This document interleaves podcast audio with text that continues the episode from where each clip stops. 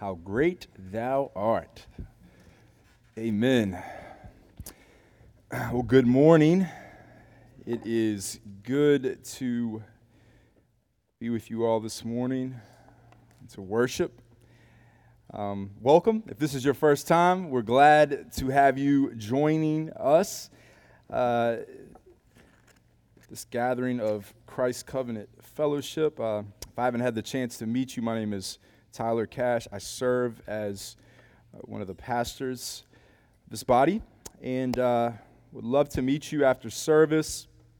Uh, if you have any questions, feel free to ask any of our members. Uh, they'd love to uh, give you more information um, and uh, get you plugged in to what God is doing here with this body of believers that gather under the name Christ Covenant Fellowship. We're in Amos chapter two as we continue our study of the minor prophet Amos. Amos is in the Old Testament. If you're new to the Bible, don't be afraid, ashamed to ask somebody around you to check your table of contents. It is okay. No shame in that. Uh, but we would like for you to look at the text as we, as I preach it and as we study it together. If you don't have a Bible, we have some. Um, I'll be preaching from the E S V. But we're in chapter two, verses four through sixteen today.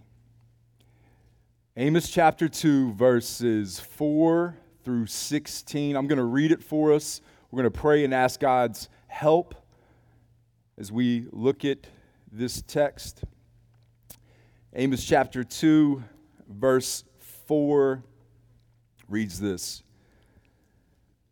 Thus says the Lord, for three transgressions of Judah and for four, I will not revoke the punishment, because they have rejected the law of the Lord and have not kept his statutes, but their lies have led them astray, those after which their fathers walked. So I will send a fire upon Judah, and it shall devour the strongholds of Jerusalem. Verse six, thus says the Lord, for three transgressions of Israel, and for four, I will not revoke the punishment, because they sell the righteous for silver, and the needy for a pair of sandals. Those who trample the head of the poor into the dust of the earth, and turn aside the way of the afflicted. A man and his father go into the same girl, so that my holy name is profaned. They lay themselves down beside every altar on garments taken in pledge, and in the house of their God they drink the wine of those who have been fined. Yet it was I who destroyed the Amorite before them, whose height was like the height of the cedars, and who was as strong as the oaks. I destroyed his fruit above and his roots beneath.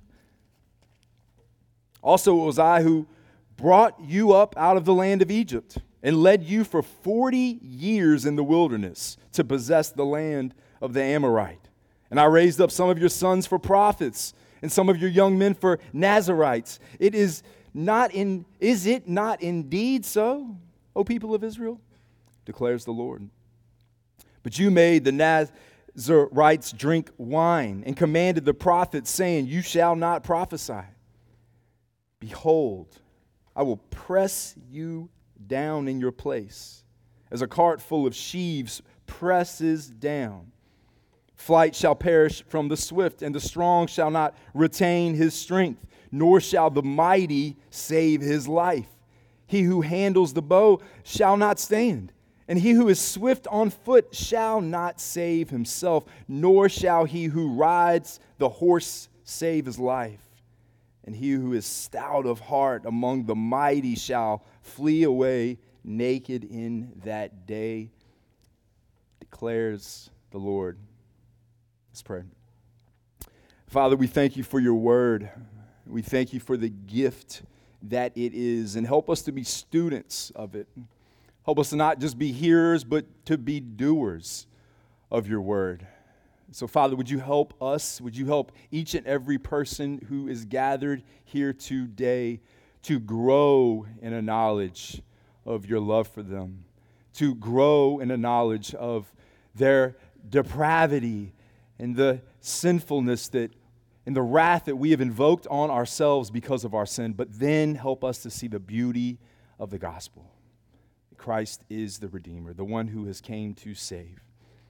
Father, what we know not, would you teach us, and what we are not, would you make us, and what we have not, would you give us by your grace for your glory. In Christ's name, amen. Now, last week, we looked at God's judgment on the pagan nations of Amos's time. And while looking at the reality of God's universal judgment on all people, it helps us answer the question, does God care about evil in the world? Like, like, does God care about the things that we see, the bad things that are happening? And what a time in our day and age to have this answer solidified in our vocabulary. Yes, indeed, God does care. Listen to David's words in Psalm chapter five, verses four through six. He says, "For you are not a God who delights in wickedness." God doesn't delight in it. He says, "Evil may not dwell with you." He says, "The boastful shall not stand before your eyes." He says, "You hate all evildoers. You destroy those who speak lies. The Lord abhors the bloodthirsty and deceitful man." Uh, this word abhors means like deeply disgusted, uh, like a deep-rooted hatred towards something. This tells us that God not only hates the evil acts that are being exercised, but he also is disgusted by the individuals exercising evil. God will not look past their evilness unless they repent and believe the gospel of Jesus Christ. See, just as there was judgment in Amos's day, there will be judgment for all the wicked, for, for those who exercise evil. And you may ask, well, what happens until then, right? Like, did they just go about their way? They're doing the things that they want to do without any consequence. Paul speaks about this in Romans chapter two, verse five. He says, "But because of your hard and impenitent heart, you are storing up wrath for yourself on the day of wrath when God's righteous judgment will be revealed." So what this tells us is that those who are unrepentant for their sins are literally storing up wrath for themselves on the day of judgment. They're storing up wrath, and the evil we see manifested right now in our world is being recorded and stored up for punishment towards the ones that are committing the evil. So, brothers and sisters, let this provide a sense of comfort and clarity as we seek to understand the evil displayed in the worlds that we live in. But listen, in times like these, we must also remember to look inwardly and take inventory of our own lives, thus asking God to expose our own sinfulness and pleading with him to do the critical work of heart transformation within ourselves. See, it's really easy to look outside of us, especially uh, and look at people and say, well, hey, those are the bad guys. Those are the ones that are doing the wrong. Those are the ones that are doing the evil. And, and, and there they are, right? I, I can see them. Especially when the depravity and sinfulness of humanity are wildly on display on the world stage, right? We we see that. And it is right now in many ways, not denying that, in many ways, in our own land and around the world. But remember what I mentioned last week as we looked at, God is most concerned with the purity of his people. God is most concerned with the purity of his people, the church, Christians, those who claim the name of Christ. And in Amos, we see this on full display. So after spending some time declaring judgment on Israel's neighbors, the prophet turns his attention to the Israelites themselves. Now he starts here with the southern kingdom of Judah and then moves into the northern kingdom of Israel. We looked at a map last week. If you have a map in your Bible, you can look there. But what he does here is he, he focuses now the rest of his attention, the rest of this prophecy towards God's covenant people. And before we look to the judgment on Judah, I want to briefly just look at how Israel, you might be asking, how did they split into two kingdoms? Right? Why do we even have a, a northern and a, a southern kingdom? And it's going to help us kind of understand the historical context of the time. So um, now we start here in the southern kingdom of Judah. And most of you are familiar with King David, right? David he wrote a lot of the Psalms and in chapter two of First Kings, we read that David dies. So David dies, and he, his son Solomon that he had had with Bathsheba takes over as the new king. He succeeds his father. Solomon asks God, he says, God, make me wise. Like, that's what I want. I want to be a wise king. And God did. But God reminded him to obey him. He says, you got to obey. You must do what I tell you to do. But unfortunately, Solomon's wisdom and his wealth made him power hungry. He ended up disobeying God. He started to do things his own way and went after his own desires to gain more power and control. And then in First Kings eleven nine, we read that the Lord was angry with Solomon. Right? He's, he's angry. He's He, he, you disobeyed me. I, I blessed you. I gave you what you asked for, and you disobeyed. And then God decides. He says, I will tear the kingdom. See, this is God's action. God does this. He says, I will tear the kingdom from you, and I will give it to your servant, who was Jeroboam. And then in chapter twelve of First Kings, we read of Solomon's son Rehoboam succeeding his father's reign. So Solomon dies, his son takes over. And then Jeroboam, the servant that God had spoke about, that had said, I'm going to give part of the kingdom to this guy. He comes back on the scene. Comes back. He had been hiding because Solomon actually wanted to kill him. Once Solomon knew of this uh, prophecy that had been given to Jeroboam.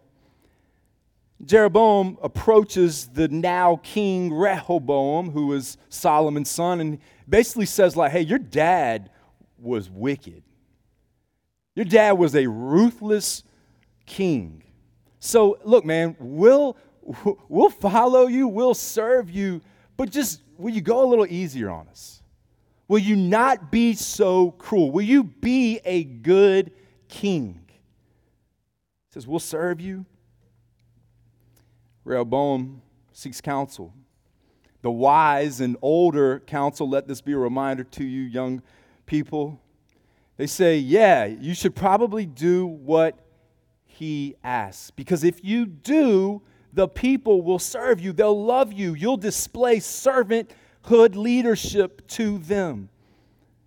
And this in turn will be a blessing. The younger council, his, his, his friends, his peer group, they're like, nah, don't do that. You should be harder on them. You know, come in there with an iron fist and, and rule them with an even harder rule than what your father did. That will gain respect. Wouldn't you know it, right? Rehoboam, he follows the counsel of his homies. It's like, yeah, I'll do what they said because, hey, they're, they're really wise and smart. Doesn't that get us in trouble? So he goes back, he tells Jeroboam, he says, you know what? I, I heard your request, but actually what I'm going to do, I'm going to be harder on you. I've thought about it, but I'm going to be worse than my father. Jeroboam and the Israelites, they don't like this.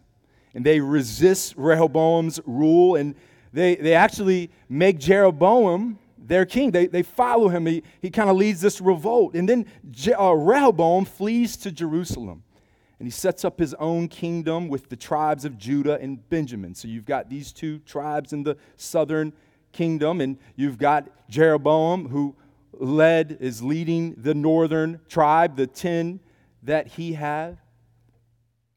And then fast forward about one hundred fifty or so years to Amos's time. So we see this kingdom has been split. God's people are severed. They're living in rebellion. In Amos's prophecy, and we see that Israel and Judah have continued walking farther and farther away from the God who saved them, who has been there. God reminds him of this here later. But they were persistent in their rebellion. They were also welcoming uh, some pagan practices of worship into their lives and communities. Uh, we'll talk about this later in the weeks to come, but syncretism was pervasive in Amos's day. Uh, syncretism, uh, for those who may not know, is just the blending or mixture of different religions or cultures, right? You just kind of, you blend it all in. It doesn't really matter. We'll just kind of do whatever. We'll flow with the wind, and we'll we'll accept the culture's ideas. We'll accept pagan religions and do the things that God has told us not to do. There's much to be said about that in our time, and once again, we will focus on that more as the text speaks specifically to that in the weeks to come. The key point to remember here is that these were God's people. God had revealed himself to them. He had entered a covenant with these people. He had called them to something different. He called them to a different way to worship, a different way to live, a different way to e- engage with one another and their world around them, their neighbors. Called them to live a different lifestyle. They rejected him. They rebelled. While God judges all the nations, we see here that those whom God has revealed himself to, those whom he has called, are called to live differently. They're called to a higher standard. They're beckoned to live a life that is worthy of the calling to which they have been called. Those who rebel God's ways will be held accountable. This isn't just an Old Testament principle, right? Uh, Jesus tells this parable in Luke chapter twelve. Might be familiar with this. Uh, it says, and, and that servant, so he's, he's talking about Uh, these, these these servants who had been left and entrusted with different things from their master. And he speaks here in forty-seven. He says, the servant who knew his master's will, so, so he was aware, but did not get ready or act according to his will, will receive a severe beating. But the one who did not know and did what deserved a beating will receive a light beating. Everyone to whom much was given, of him much will be required. And from him to whom they entrusted much, they will demand the more. She calls us to pause and think. Am I being faithful with what I've been given? Am I being faithful with the knowledge that has been revealed? The knowledge of the gift of salvation in Christ, is it producing the required obedience that God said is required? Now we know that we will not reach perfection on this side of eternity. It is only through Christ. But brothers and sisters, we are called to make war on sin. As the Puritan John Owen once said, right? Be killing sin, or it will be killing you. It will destroy you. As we look at verses four through sixteen of chapter two, we're going to see two major categories of Judah and Israel's sins, all right? Just broke them down into two major categories. One, the rejection of God's word. They reject God's word. And then two, we just see the self-indulgence. Self-indulgence that is rampant. Let's look at verses four and five. We're going to see this attention given to Judah. Thus says the Lord, for three transgressions of Judah and for four, I will not revoke the punishment, because they have, look at these words, rejected the law of the Lord and have not kept his statutes. He says, but their lies have led them astray, those after which their fathers walked. So I will send a fire upon Judah, and it shall devour the strongholds of Jerusalem. So we pause here and we see that Judah's main offense here is a rejection of God's word. They've rejected it. They have turned away from God's divine revelation to them. He says they have rejected the law. Rejected the law of the Lord. This means the word of God here, what they had in their time. They cheapened it. The lack of respect for it. They disregarded God's word as pointless or irrelevant.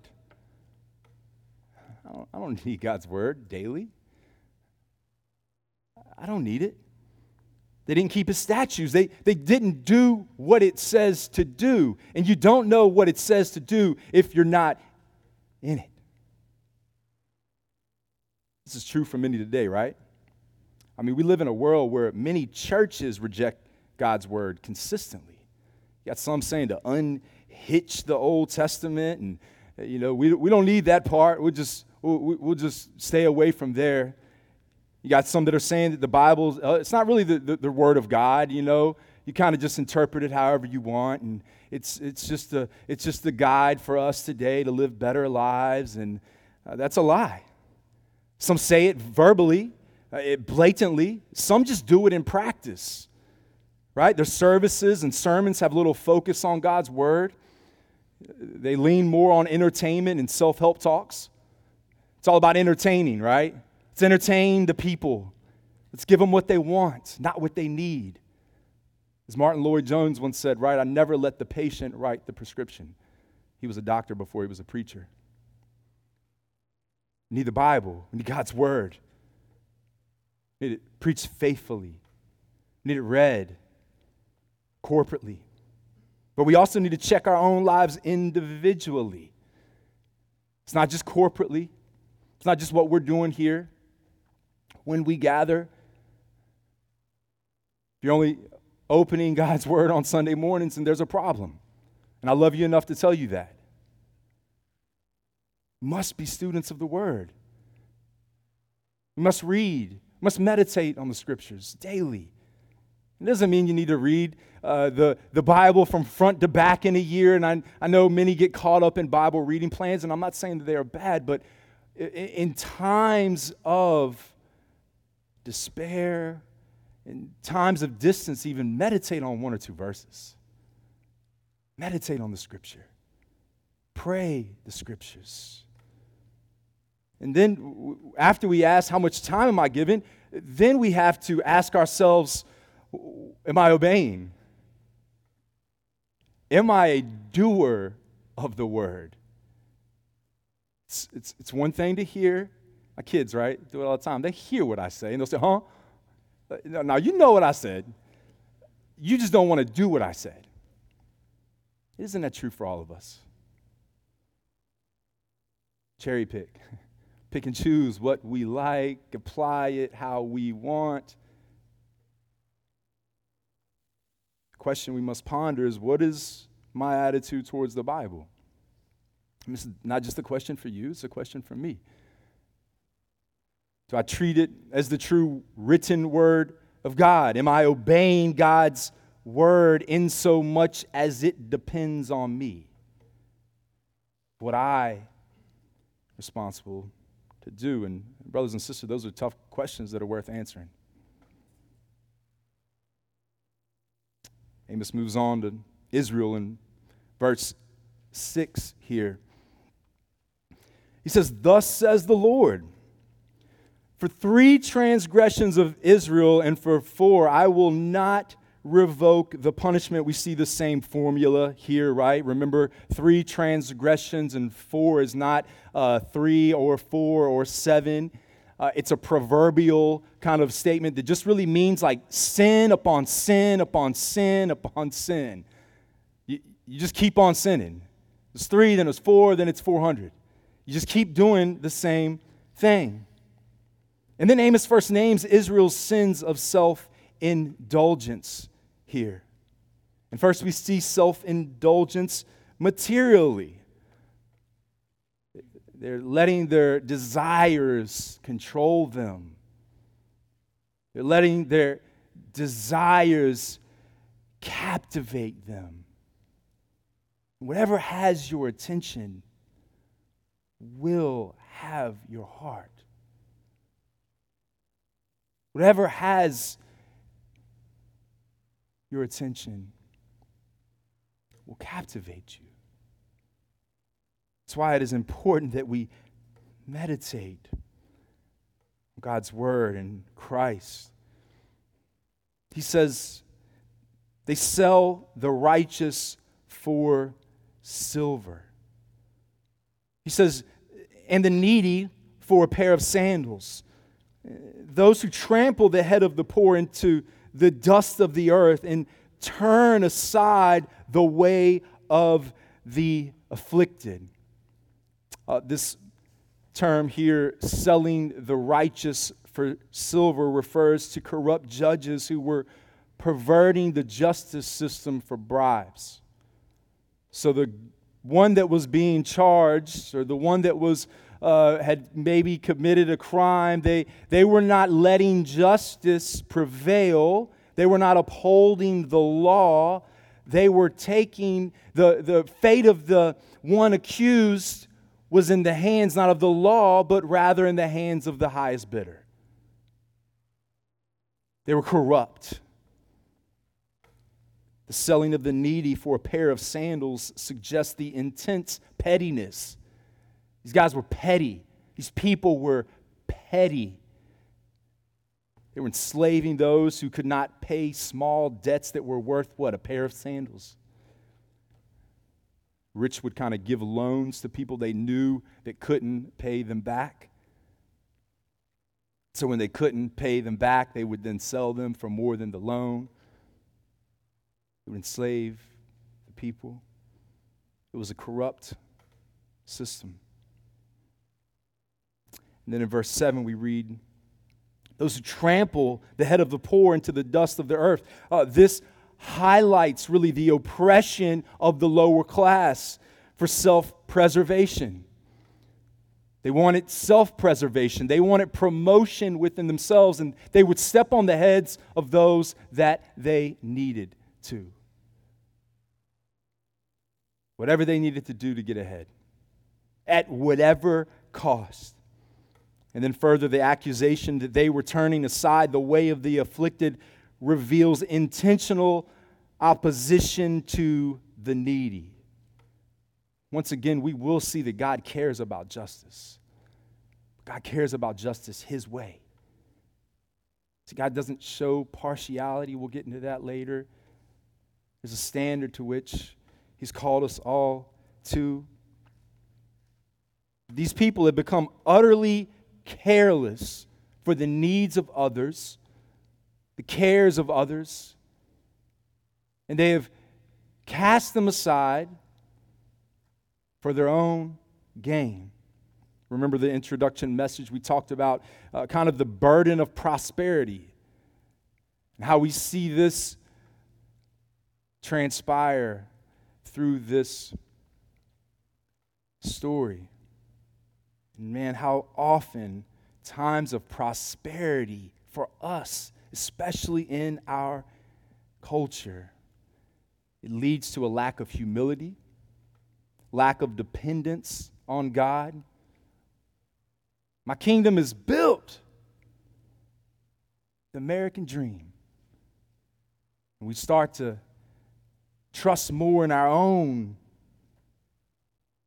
ways rather than God's ways. Here we see this on full display. They've let the burden of prosperity corrupt them. Brothers and sisters, my prayer is that we would not be so quick to do so. Second, we see this self-indulgence played out sexually. It says, a man and his father go into the same girl so that my holy name is profaned. Uh, this speaks of acts of prostitution. Uh, possibly ceremonial prostitution in order uh, they were worshiping some other gods, and there were once again there were all sorts of things that were being uh, came they were coming into picture here. We see here that God despises sexual sin. God hates sexual sin. He says his name is profaned when it happens. This is a serious indictment. Profane means to treat something that is sacred with abuse, irreverence, or contempt, to, to kind of desecrate the holy name of God. Brothers and sisters, the same is true today about sexual sin. It profanes the name of God. Scripture speaks a lot to it, and that's a another sermon for another day, but we cannot say we love God if we do not respect and honor God's design. And that's applied in many different ways in many different lives. The indictment continues as we read in verse eight that they lay themselves down beside every altar on garments taken in pledge. And in the house of their God, they drink the wine of those who have been fined. So not only are they engaging in deplorable sexual sin, they were using garments that were taken as pledges for loans to the poor. They were defiling justice, God's law. Read, they were getting drunk in the holy place of worship. It says, house of their God, they drink wine. I mean, they were just doing whatever they wanted. They were rampantly rebelling against God. It was pervasive. And I just want to quickly take note here that the abuse of alcohol and sexual sin are closely connected. Just leave that there.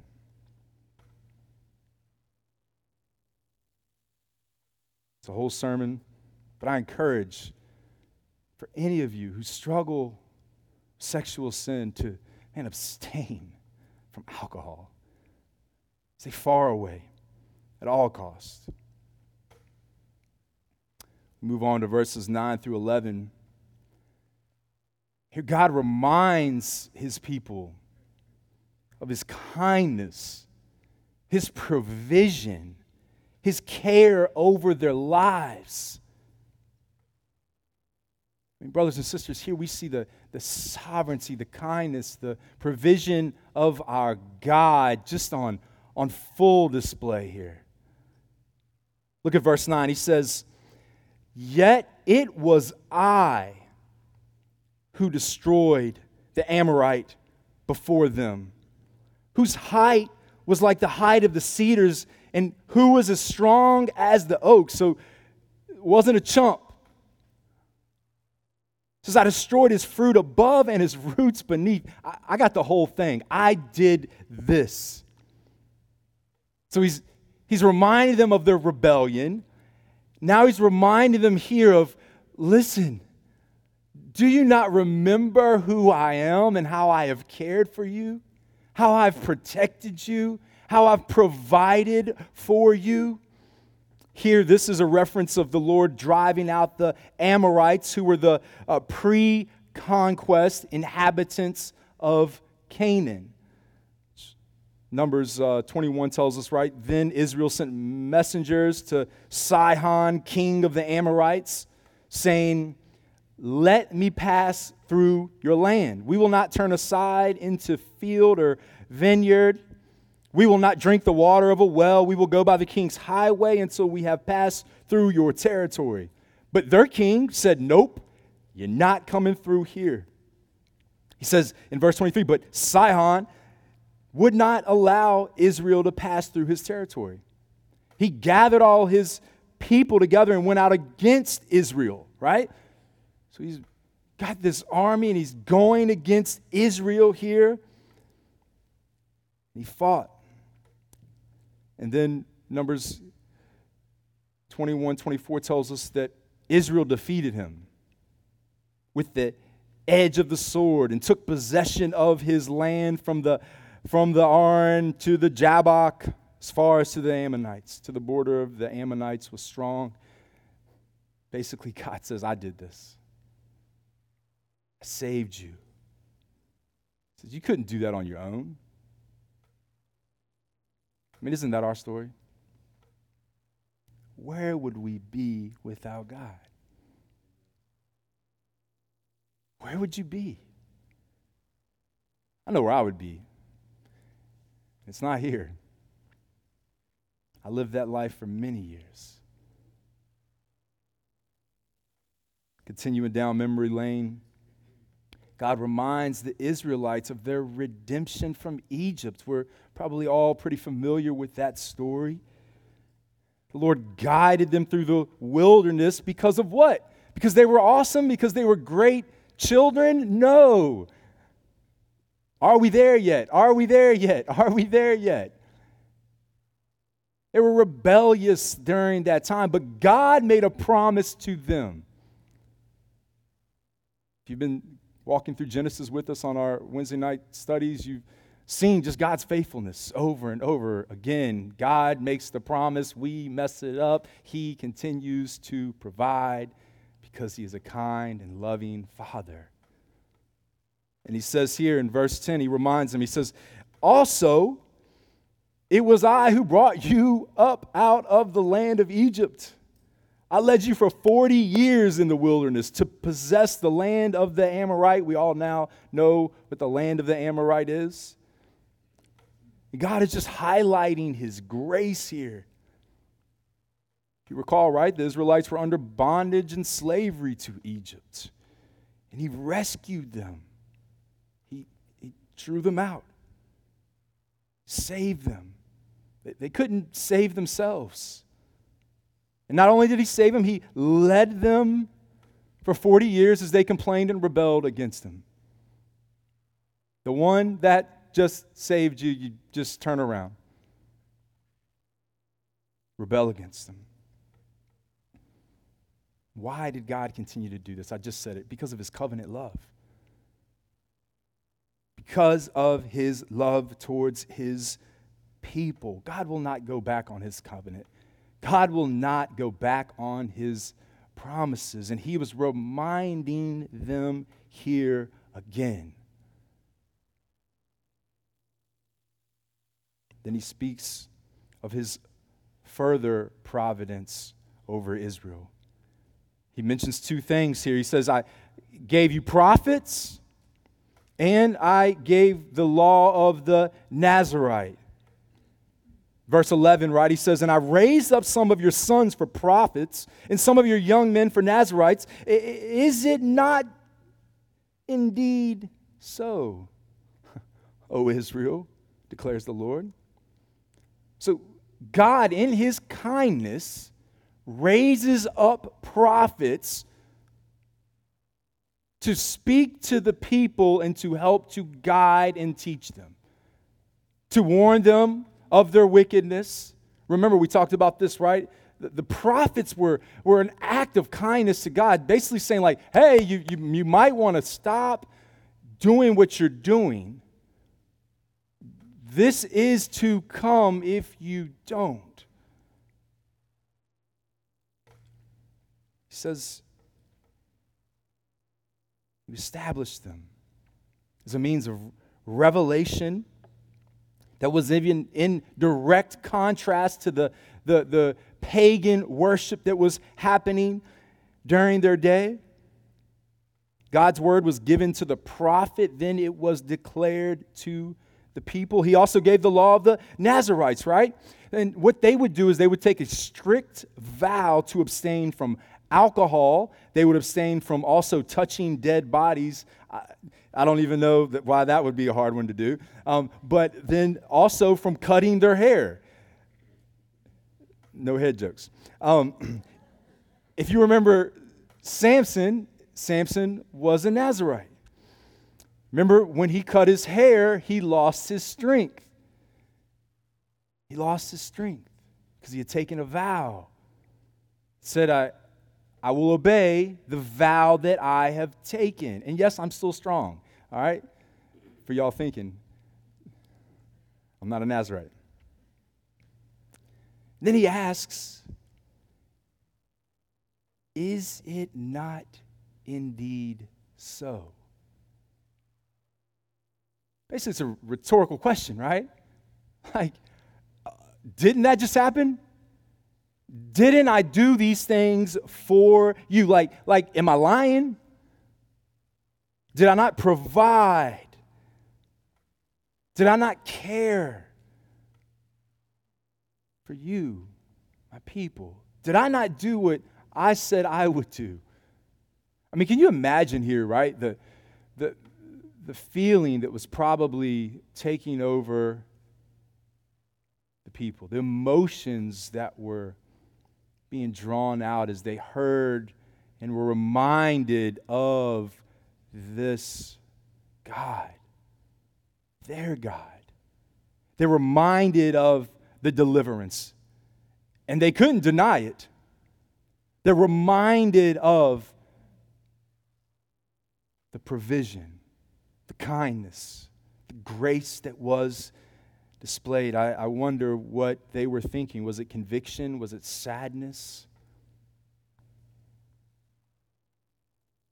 And then in verse twelve, we see even more rebellion towards the gifts that God had just given them, or just mentioned that He had given them. I mean, it's so like us, right? We, we mess up the good things God gives us. We mess it up. Left to our own devices, we will mess it up every time. He says in verse twelve, right? He says, you made the Nazirites drink wine. He says, you commanded the prophets, saying, you shall not prophesy. So they have attempted to corrupt the Nazirites with alcohol. Something they weren't. So the Nazirites, they've, they've taken this vow, I'm not going to drink alcohol, and they're tempting them. Just come on. Just just do it. Don't be so uptight. You know, loosen up a little bit. Disobey God. I know you have convictions, but hey, come on. Just do it this once. And then they tell the, the prophets, right? Like, nah, nah, we don't want to hear you. We don't want to hear your prophecy. We don't really want to hear what God has to say. So we're going to tell you to stop saying it. I mean, they literally spit in the face of God. God says here, You're, I gave you gifts for your good. And they say, no thanks, we don't want them. Once again, this is the God who has delivered them out of Egypt, delivered them, guided them, protected them. Maybe you're the one that tempts others to break vows they have made to God. Maybe you're the one that's encouraging others to move away from God's word and trust their own heart. Right? Cliche, right? Follow your heart. No, no, no. Don't follow your heart. Your heart is desperately wicked. And only through Christ is it made new. Maybe you don't want to hear those speaking hard truths as the prophets did during their time. You know, there's so many that just want people affirming their actions. Just want an affirmation. You know, affirmation that that, you know, God still loves me when, when I'm continuing in rebellion and, and I'm just going to continue down this way. And, you know, God's okay with that right now. It's just, you know, a stage of my life that I'm in, so I'm just going to keep doing it. God says that's not true. Maybe you're someone that wants to, to be comfortable in your sin. Like, I wish they would just stop talking about it, right? Every time, you know, that, that, that preacher's just always talking about, you know, sin and how we need to, to, to fight it and how sin will corrupt. You know, my friends, the, the ones that really love me, they, they continue to, to, to help push me and guide me and, and hold me accountable. Maybe you just like to be coddled. I'll just stay here, just do things my way, you know, just want somebody to rub my back and make me feel good, and just want to be happy, right? Paul speaks of this in Second Timothy four three, right? For the time is coming when people will not endure sound teaching, but having itching ears, they will accumulate for themselves teachers to suit their own passions, the things they want. They'll they'll listen. They'll and how easy is it today, right? W- with that phone, with the um, the access we have to so many teachers and preachers and books, and there's a lot of good things out of out there, but there are also a lot of unhelpful things. Then we see that judgment is coming because of their rebellion. Verse thirteen begins with the warning, behold. This word demands the hearer's attention for the punishment that is to come. He says, behold, I will press you down in your place as a cart full of sheaves presses down. First, in verse thirteen, God will press down the people like a cart presses down under the weight of sheaves, uh, which this just means they're bundles of something. It, it means something heavy pressing down. It's an agricultural image that uh, the pressing, the weight of God's judgment, basically saying this is heavy and it's real. It will happen. And then next, the prophet provides a sevenfold summary of the pervasive nature of the coming destruction. And then he shows that no human resources that they have relied on will save them. Look at what he goes through here, fourteen, right? He says, flight shall perish from the swift. Basically, he says here that the swift will not be able to escape. Uh, then he goes on, he says, the strong shall not retain his strength. The strong will made, be made weak. Then he says, nor shall the mighty save his life. So the mighty one, they, they won't be able to save themselves, no matter how strong, no matter how mighty they are. It says the mighty, nor shall the mighty save his life. Then he says, he who handles the bow shall not stand. Uh, the bowman will not stand means that they, they will die in battle. This is to tell what is to come here. They think their armies are strong. They think they are strong. They think they are wise, but they will perish. Then he says, and he who is swift of foot shall not save himself. Swift foot, right? They're, they're fast. They, and no matter how fast you are, you're not going to escape. Then he says that nor shall he who rides the horse save his life. The rider on the horse who is faster than those on foot will not even be able to deliver himself. And he who is stout of heart among the mighty shall flee away naked in that day. Basically, what he says here is that even the bravest, the bravest of the brave the strongest of the strong, the mightiest warrior, will flee away with nothing. He says naked here. This kind of means that probably will be stripped of his armor, will run away scouring,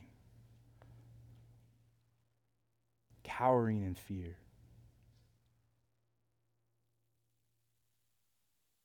Then he says, this declares the Lord. It is the Lord who will do this. I mean, the scene described in these verses is one of utter turmoil and chaos as the Lord presses down the nation in judgment. He says, no one will escape the coming wrath, which is due because of the rampant rebellion against God. He says, you've done this. Now judgment will come. He says, the human abilities that have seemingly gotten them so far in life are useless. They are useless. All the things that you're, you're banking on, and they're useless the day of judgment. Brothers and sisters, that is still the state of humanity today. See, our strength, our abilities, our good works even, are useless apart from Christ.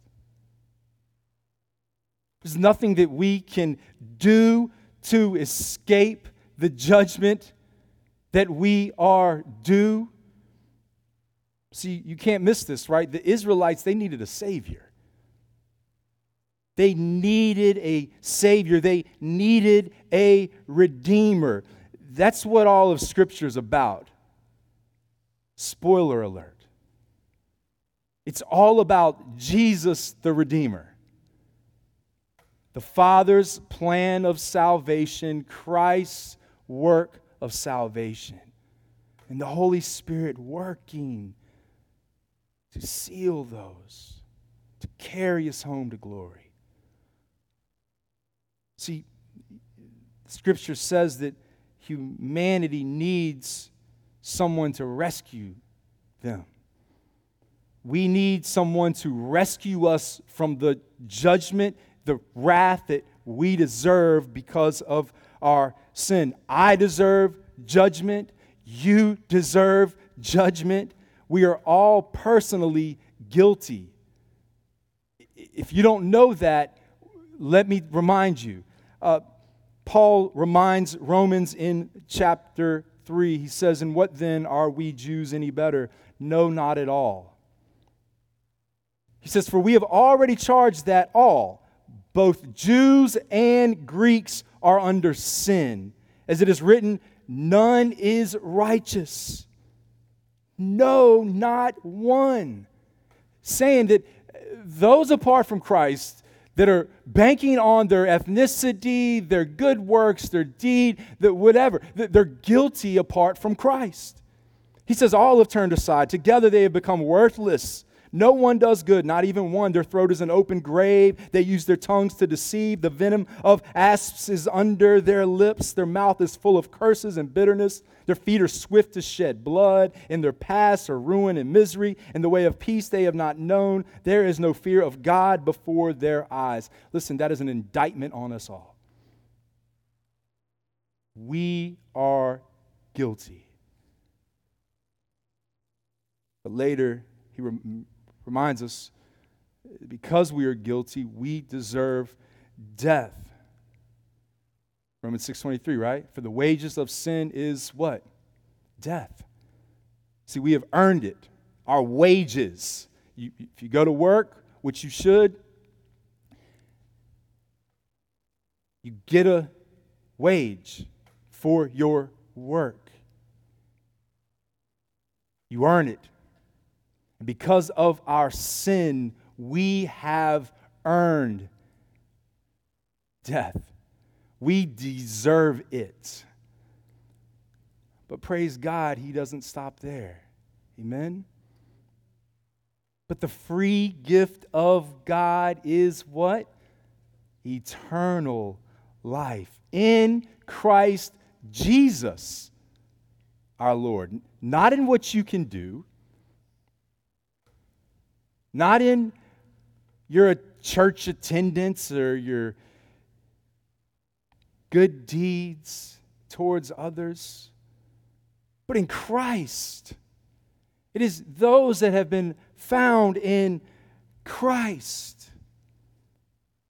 See, from one point in history to another, we are reminded that we need a Savior. We cannot save ourselves, and in God's kindness, He sent a Savior, Jesus Christ, to die the death that we deserve, so we get the life we don't deserve now and forevermore. Praise be to God.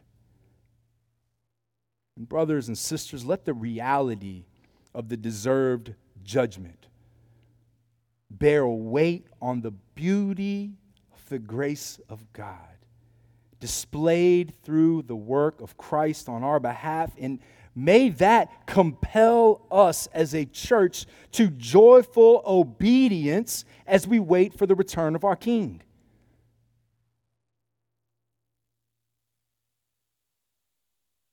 We don't get what we deserve. Christ did.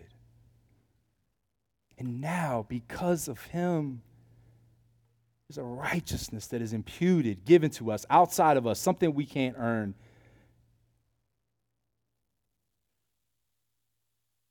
And because of that, God has set His love on each one of His children.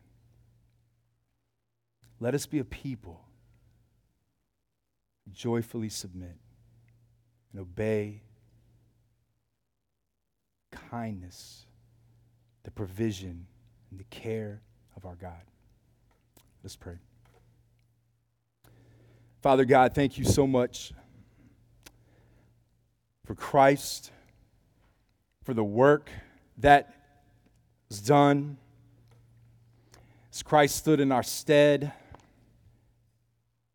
took the punishment we deserve, so we get the life that we don't deserve. Father, would you help us to obey your word? Would you help us to be obedient servants and followers of Christ, making much of Christ, never taking uh, the glory for ourselves, but always proclaiming the glory of Christ, proclaiming that it is Him who works in us. Father, thank you for this time. Transform us, renew us, help us to leave different than we walked in. By your grace, for your glory, in Christ's name, amen.